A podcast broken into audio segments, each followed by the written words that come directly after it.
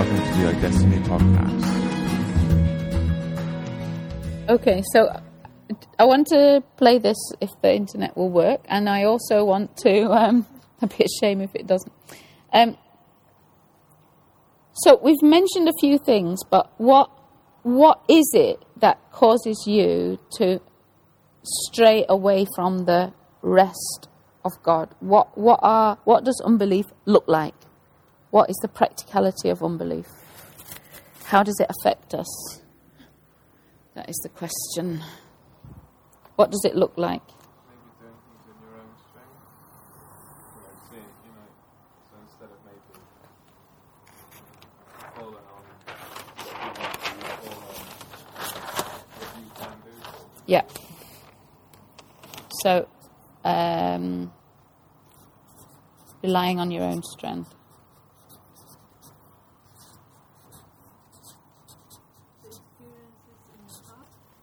Yeah.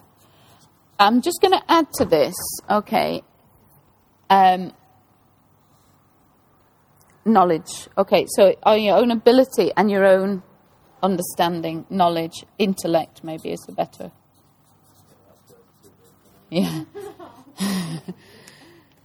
Because this is what you can do in the body, isn't it? And this is what you think about. What did you say, Nicola? No, it was correct, but I can't. I mean, not correct, but it was a good point. I can't remember. Come on. Yeah, past experience. Really important.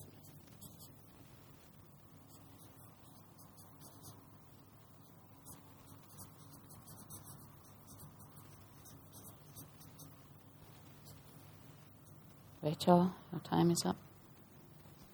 Um, those are the two things that I was thinking. So We talked about one just before, and you agreed passionately with it. what, are the emotions of unbelief? I'll. Fear. Yeah. Anything else? Yeah, it's a clue. It's a clue you've not finished yet. There's a number of words that are like fear. There's a number of emotions that are like fear. Doubt, correct.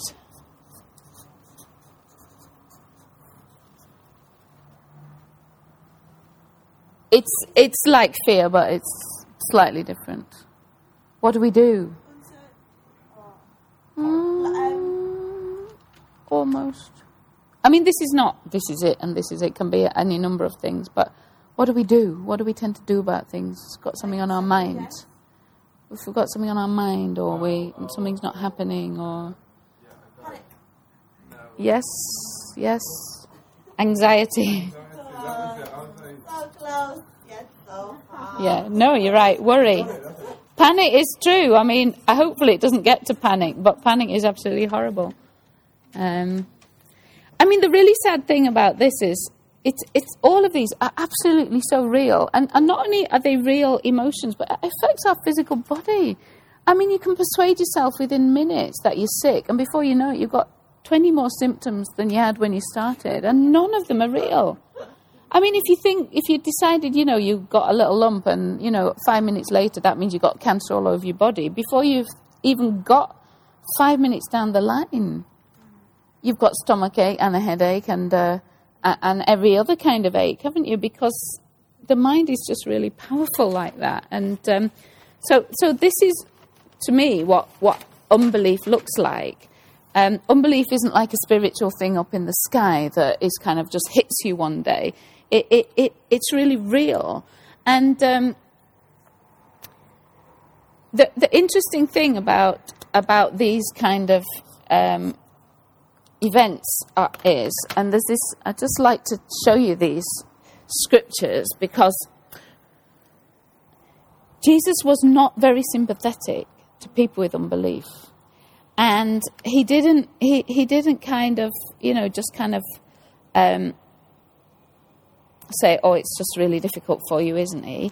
He he rebuked them and he said don't do it. And you think what do you mean don't do anxiety?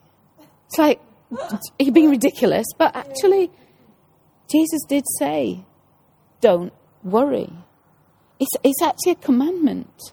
If you want to have commandments, and you know, it says, you know, Jesus says, go make disciples, teach them to obey all these words I've spoken to you. Well, what are all the words he spoke to us?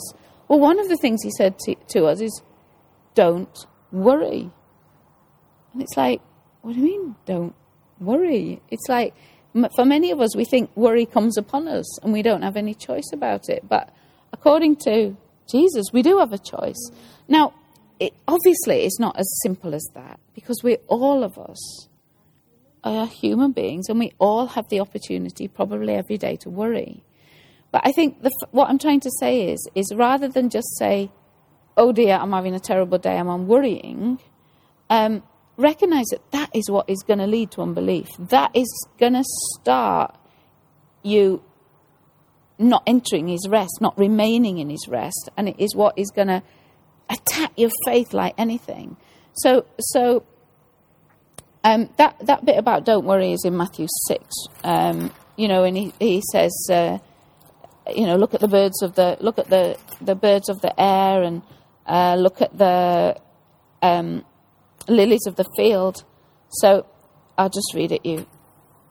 Uh, Matthew six verse twenty five.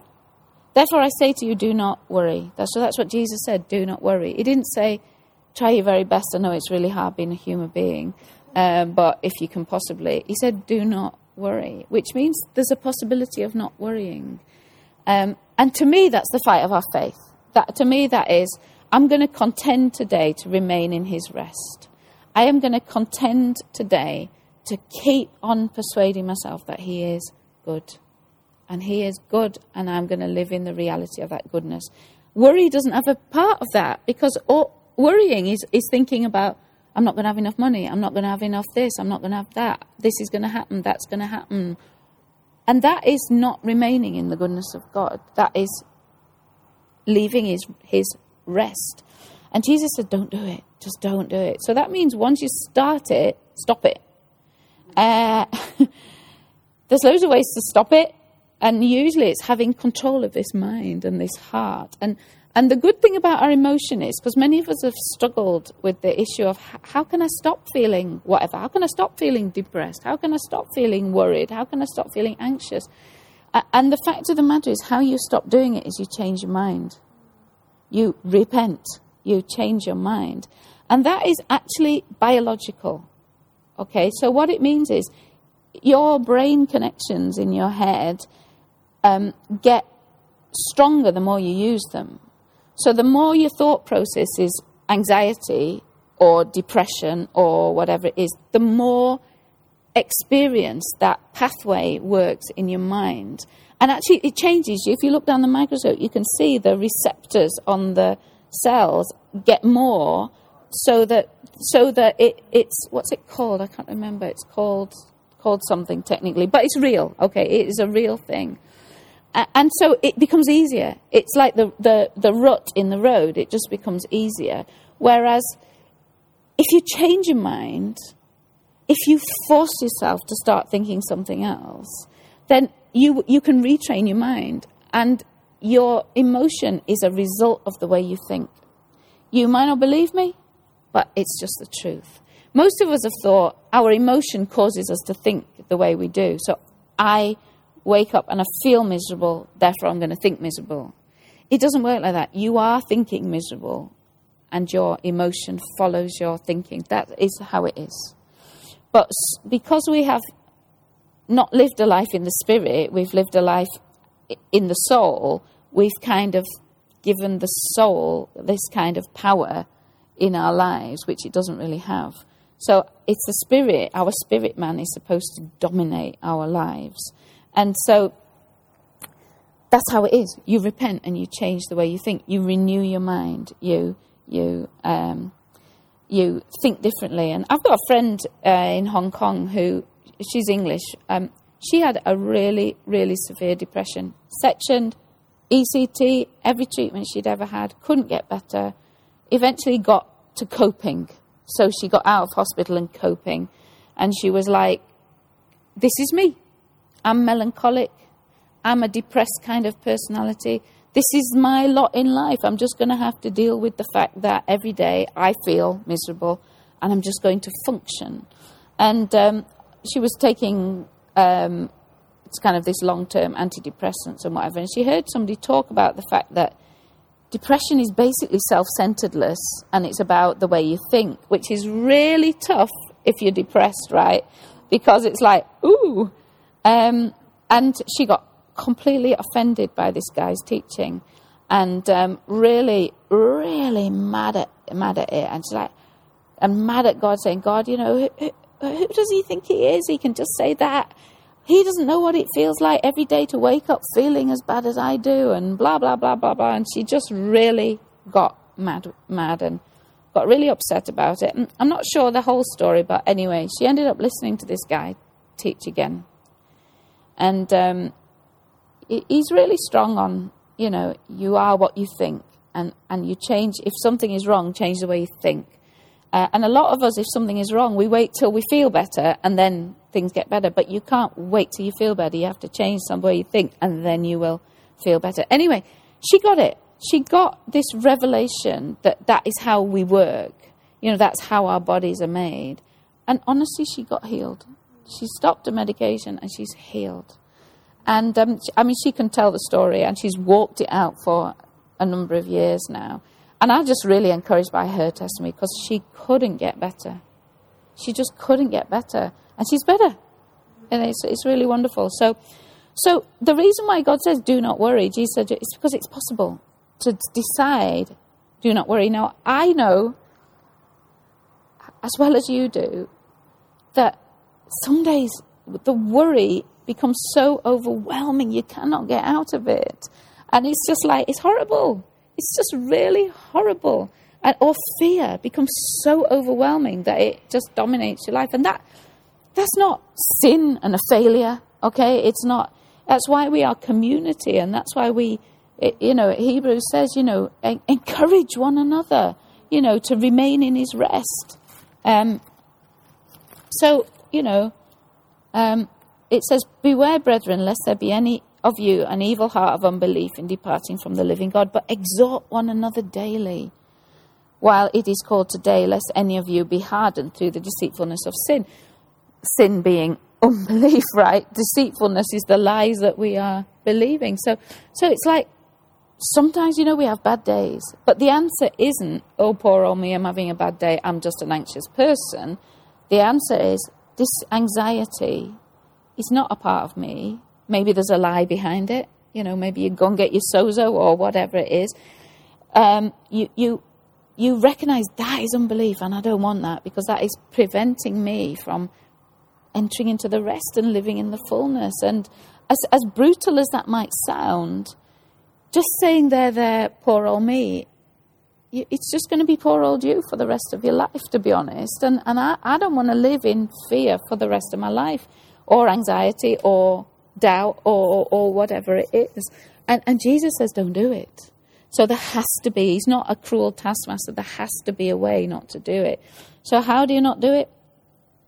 Keep control of this. And, and honestly, for me, sometimes, you know, the fear is like, or the worry is, you know, I, I had this when when I moved to Malaysia, Ruth and Timo rented my house for about 18 months, and it was such a dream because I was free because they basically paid my mortgage and I didn't have to worry about money. And then suddenly, well, suddenly to me, I don't know if it was suddenly to them, when I was in Malaysia, they just got in touch and said, We're moving out in two weeks' time. Because they'd had that something had changed for them. And I'm like, ah, what do I do? I mean, it was hundreds of pounds a month, this mortgage, and I had no income and no, very little money. And honestly, though, it hit me worst in worship. So it'd be like every day when I'm doing stuff, it was fine.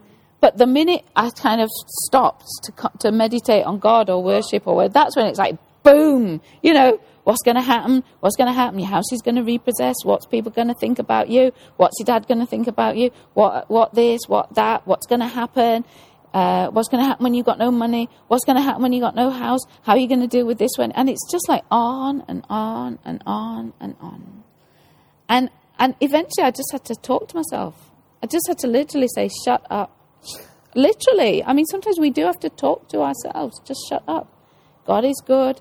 He's in control. And, and speak to yourself. Speak scripture to yourself, even more powerful. That's not, you know, it's like, sometimes it's like, right, and I'm going to say this until, um, because there's practicalities of it. We're, we're not victims of any of these things. It's not poor old me, I'm just anxious, or poor old me, I'm just a doubter. It, it's we're not a victim. This is the battle of our of our faith.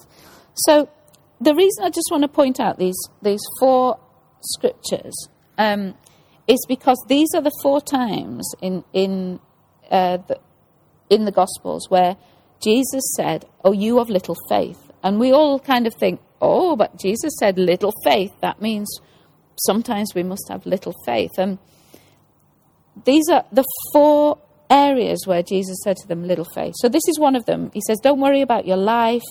Look at the birds of the air. Look at the lilies of the field. So why do you worry about clothing? What 27? Which of you by worrying can add one cubit to his stature? Jesus is saying it's just pointless, guys. Worrying doesn't achieve anything. So why do you worry about clothing? Um, now, if God so clothes the grass of, grass of the field, which today is and tomorrow is thrown into the oven, will He not much more clothe you, O ye of little faith? What he's saying there is this word is oligo pistios or pistio.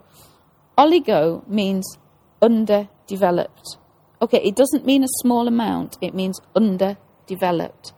So it's like I was saying the other day, it's about your muscles. I can have the same amount of muscles as you, but mine can be underdeveloped. So I can't run a marathon and you might be able to run a marathon. So that's the meaning of that word. It's not little in quantity, it's little in quality. And if you're living in unbelief, then your faith is bombarded every day, and the quality of it is not, you're not living in the reality of your faith, you're living in the reality of your unbelief. So, so worry, okay, that's the point I'm trying to make. One of the things that Jesus really identifies is worry, don't worry.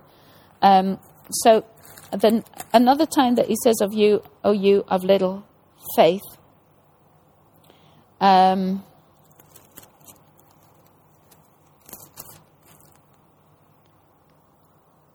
Okay, um, chapter 8,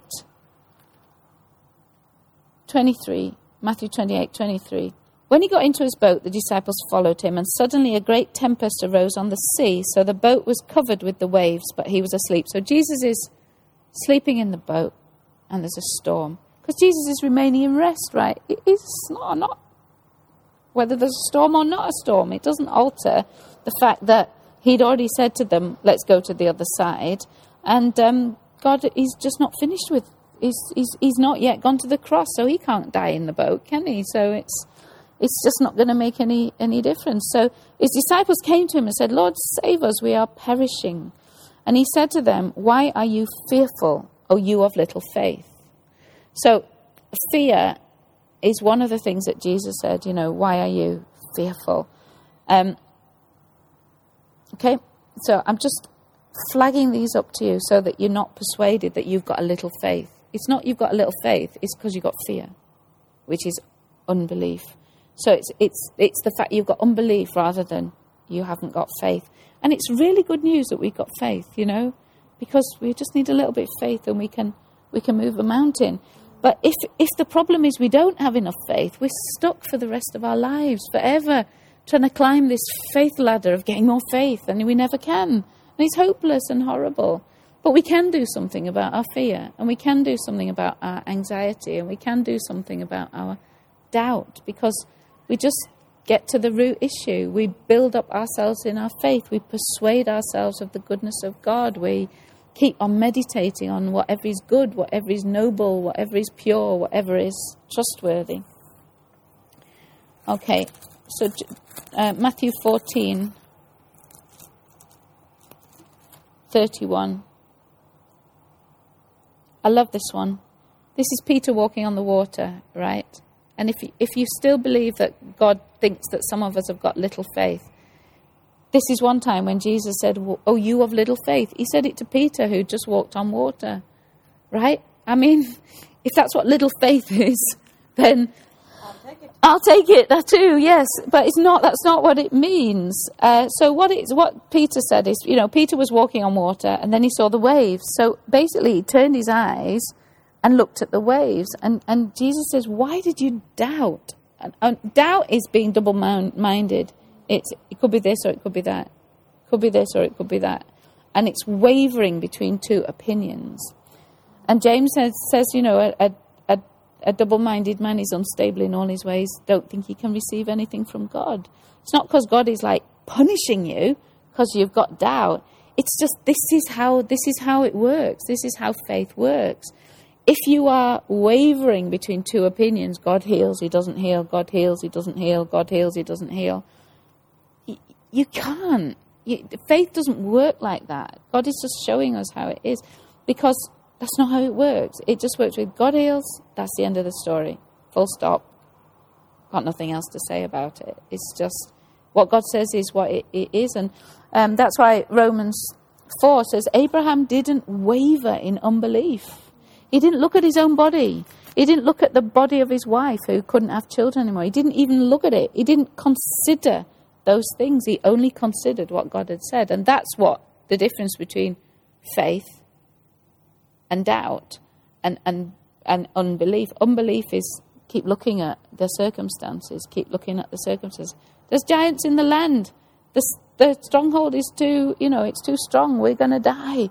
You're not, you're going to send us in that land and we're going to die because you're really not that good, God, are you? So Peter doubted. And then the last one is this, this little funny story about, you know, they, they'd just broken the, they'd just broken the, the, fed the 4,000 and the 5,000 and they got in the boat and they forgot to take the bread with them. And Jesus says, you know, beware the leaven of the Pharisees. And these guys are thinking, it's your fault we didn't bring lunch. You know, Jesus is mad at us because we didn't bring the bread. Of course, Jesus is not saying to them, you know, guys, you didn't bring lunch again. What he's saying to them is, beware of the teaching of the Pharisees. But they're just kind of hearing God say something else. Uh, and um, this is the other time that Jesus says, uh, Oh, you of little faith, why do you reason among yourselves because you brought no bread? Why are you thinking, you know, your own thinking? What is it? Oh, the wind. Okay. um, he says, "Why do you reason?" So, so Jesus is just saying, you know, you, you, you, your thinking is so, you know, fixed on the things of this earth. You're thinking about lunch, you know, uh, and yet I'm talking about something completely different. And and and that's sometimes for us, we're so fixed in our thinking or our own reasoning, or this is how it is you know, one plus two equals three, and that's how it is. And, you know, we're just so fixed. Okay, so that is my little summary of unbelief. And I think we all suffer from it. And, and these are the things, not, not seeing our faith work is not some kind of spiritual thing. It's not a black demon holding on to something it's it's practically real. We we're just fearful. We just doubt. We we're anxious or we worry. And and there's really good news about those things because we don't have to live in any of it. But that's the battle of our faith. That is what we contend for. And that's why we have to persuade ourselves, encourage one another, keep going. Um, you know, keep on realizing, I, I'm fearful today. Why am I fearful? And, and it has to be a lie. I mean, it has to be some kind of wrong belief about God. It's, it's that we're just not persuaded that He's as good as He is and He's done what He's done. So, um, okay, let's see if I can get this to work because he um, talks quite well about this. Does anyone know how to do it? Or will it just happen?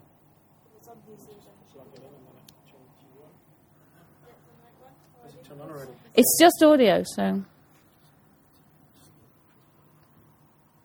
Magic. Okay.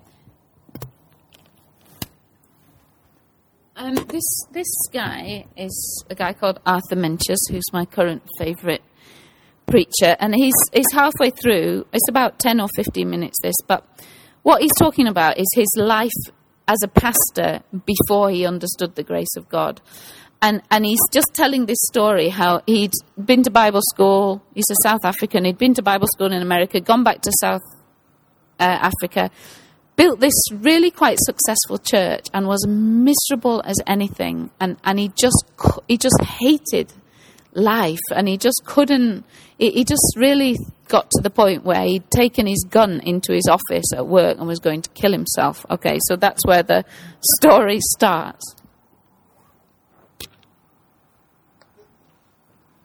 got in my car, went to my office at the church,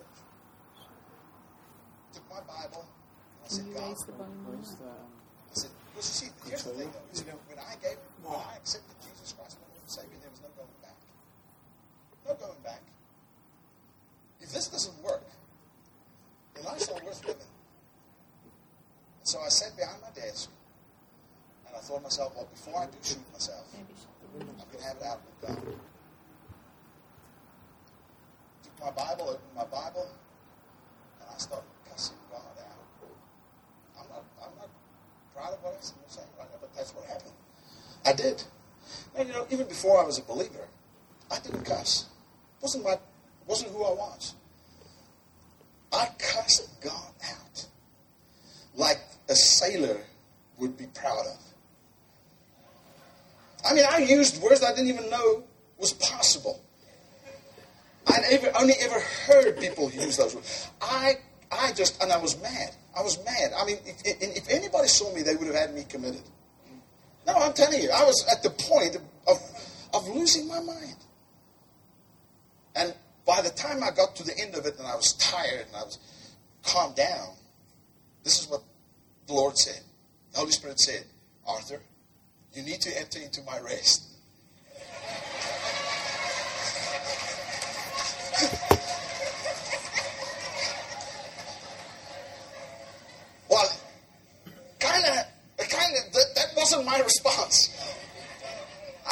People, I say, I, you, you think I was mad before? When the Holy Spirit said that to me, I literally came unglued. I took my Bible, I took, I ripped every book off my shelf. I, I mean, I was ranting and raving.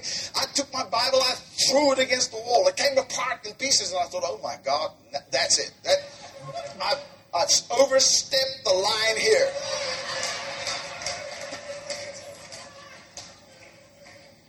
But here's the thing, though. I mean, immediately I thought, that's it, that's it. I, I mean, I've lost my salvation. It's done. It's over. God's going to kill me right now. And you know, here's I would have been happy if He did. I would have been happy if a lightning bolt hit me because at least something would have happened. And finally, I calmed down again. And He said, Arthur, you need to enter into my rest. And all I could remember was Hebrews chapter 3 and 4. Amen. Can we go read it? Hallelujah. Is this okay for you? Hallelujah. Amen. Watch this now. I tell you what, I, I know that this can help somebody here. Hallelujah. Hebrews chapter 3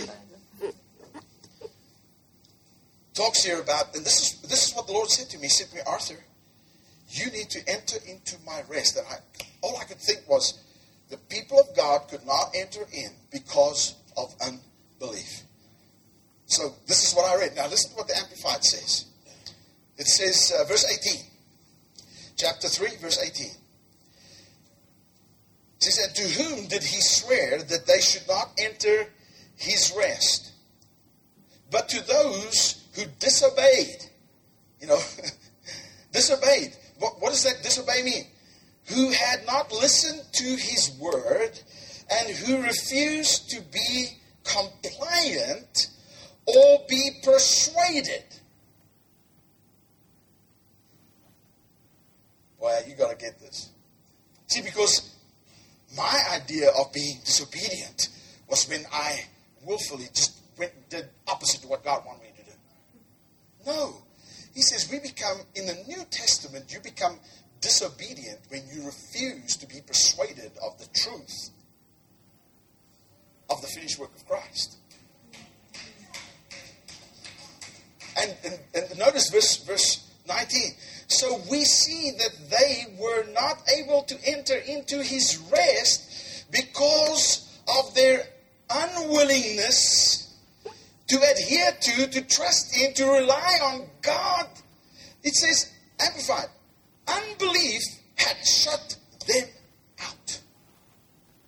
And this, and, and, and I read it, and I mean, I'm angry with God. I said, God, what do you mean?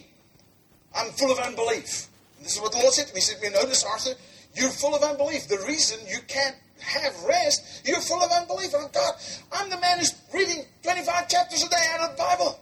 I'm, I'm the man who spends hours in studying the Word. I'm the man who spends hours in prayer. And you're telling me that I'm full of unbelief? And the Lord said, Yep. but this is what He said to me. And I tell you what, if you can get this, maybe you've heard me say this before, but I, I, I always talk about it. He said to me, Unbelief is not the inability to believe, it's when what you believe is un. It's exactly what I did. It's what? He says, unbelief is not when you're not able to believe. Unbelief is when what you are believing is un. Unbelief. It means you're believing something. See, guys, listen to this. There's not a person in this place. There's not a person in, on the planet. There's not a human being on this planet that does not believe. You're created to be a believer. You believe. We all believe something. Are you getting it? We believe something. And what the Lord said, He said, the problem with you is, is that what you're believing is upside down, inside out, wrong. It's just not true according to the finished work of Christ.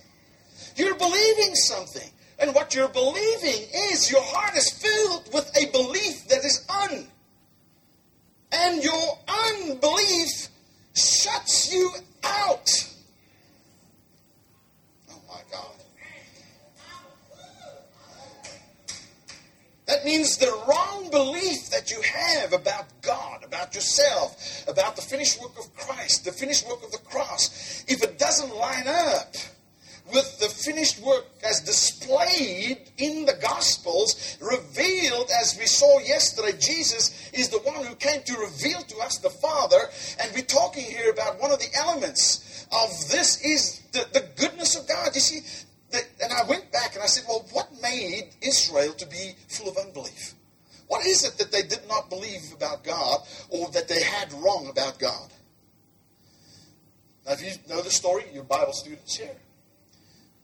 The people of Israel were delivered by God through Moses out of Egypt,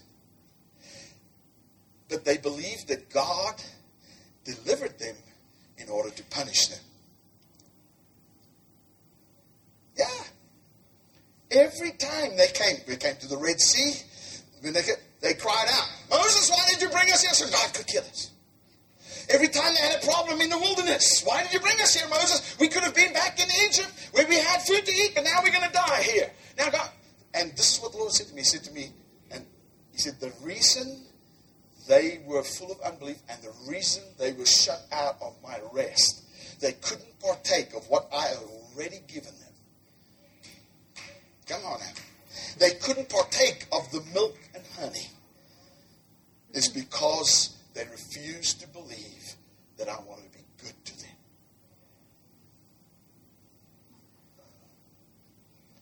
Man, I tell you something. I, and finally, I said, I said, God, I said, God, I believe you're good. He says, Oh yeah. He says, you talk good, but do you believe in my goodness? Do you believe that I am a good God? See, up until that point, I started realizing that I believed that God was capable of being good. Is this helping anybody here today? I started thinking, now, you know, this is a simple truth we thought we're dealing with here. But let me tell you something, this is the foundational essence of the gospel. And if we as believers don't have this aspect, one of these aspects, we don't have it straight in our hearts, we are going to get ourselves into a pickle someday, and we're just going to accept that this is God punishing us for some reason. And we won't be trusting, and your unbelief will shut you out from your victory. Not God, not the devil, not other people, you. Because of what you believe in your heart. He says, you, you, you talk about me being a good God. You, because for years I used to have God is a good God, hallelujah, all the time. And it became a saying to me. But did I actually believe it? I realized that day I didn't. I had no clue. I, I knew God could be good if he wanted to be. But I wasn't even sure if he wanted to be. Amen. So what I did was I started studying this. Go with me there and let's start Psalm 34. Psalm 34.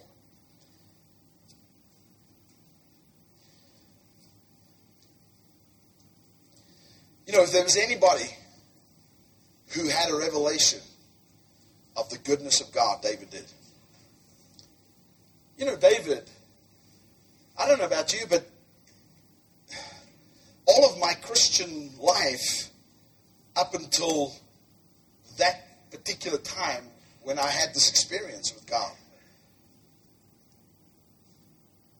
I just assumed and knew and was taught that David was just this exemplary man of God. Amen. Well, because because 99% of people, when you talk about David, say, oh, yes, David was a man after God's own heart. Amen. You know? And so my idea was that David was a man that God looked at and said, boy, what a man after my heart. I'm just so impressed with David. You know, until I, I, went and looked at David. David says here, he said, I like, I like what he says. Psalm 34, verse 7, he says, oh boy, I guess I need to get there too.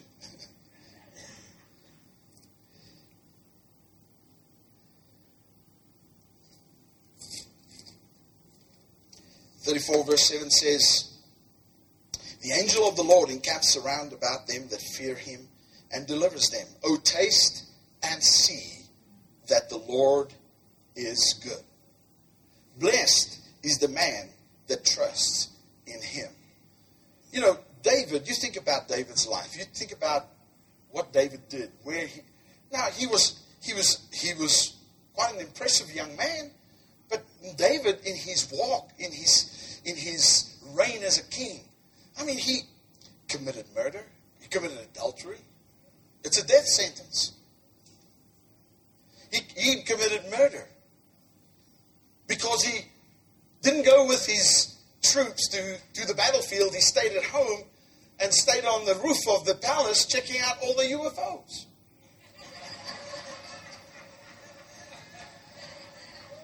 all the unidentified female objects.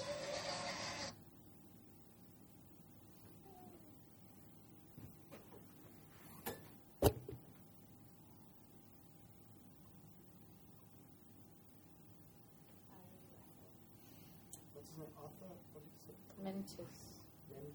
What's his accent? South African. It's like it's such a gentle, like little bit of South African in his accent, but it's not like I don't know. I, I don't know why the Wi-Fi's gone. It's a real shame because it's only two more minutes. and it's quite Oh, is it not from- female objects. identified female. Come on. I wonder if it will work on my. From South Africa. South Africa. Commodity. From South Africa.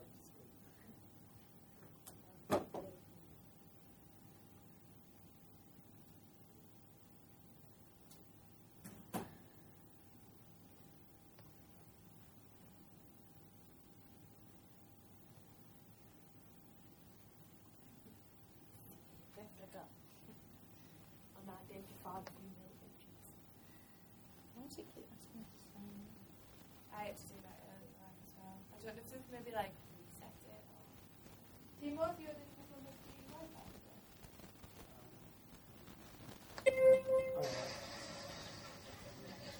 And he got into trouble, committed adultery. Then, when he realized he's not going to get out of this, he kills Bathsheba's husband. Death sentence. The prophet comes to him. The prophet says to him, tells him the story about the rich man, poor man, little lamb. You know the story? David gets so mad in his self righteousness He says, That man has to die. The prophet says, You're the man. You're the man. Just, just think about David's personal life. Not one of his children turned out good, including Solomon. Solomon, at the end of his days, built temples unto idols. He was an idol worshiper. One of David's sons raped one of David's daughters, raped his own sister. Incest in his family.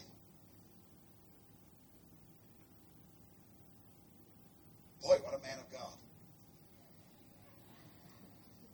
Come on, man. I asked the Lord one day, I said, God, how could you say that? When I, when I looked at that, when, when, when I saw that for the first time, and I realized the, the, the gravity of David's life and what he did, and I said, God, if place for David, there's place for me. Amen. I thank God. If there's place for David, man, you know, I, I haven't done anything he's done yet. Amen. It's true. Because you know, some listen. I, I know that some of us as Christians, there was a time in my life. Well, I just can't understand. I'll just never do that. Don't ever say you'll never do that. You know why? Because given the right circumstances, right timing, right place, right people, right environment, you're liable to do anything. By the grace of God. Amen. Now listen to this. This is what the Lord said to me. He said to me, David was a man after, the Bible says he was a man after God's own heart. See, when David was, when he realized what he did, he realized the gravity of what he did, the first thing he did was he cried out to God and said, God, I am as miserable as I am here. I cry out to your mercy. What? I see your heart in this. Your heart in this. And God said, that's what impressed me about David. Is that in the in the gravity of his sin and of his his destruction, he knew that he could call upon me as a good God. And that I would treat him good. That's what impressed God. Let's take a break.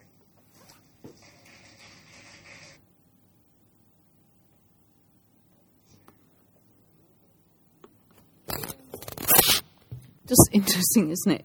Uh, especially in line with what Andy was talking about earlier on. So, um, that's all I've got to say.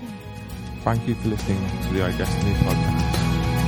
For further information, check out www.idestiny.org.uk.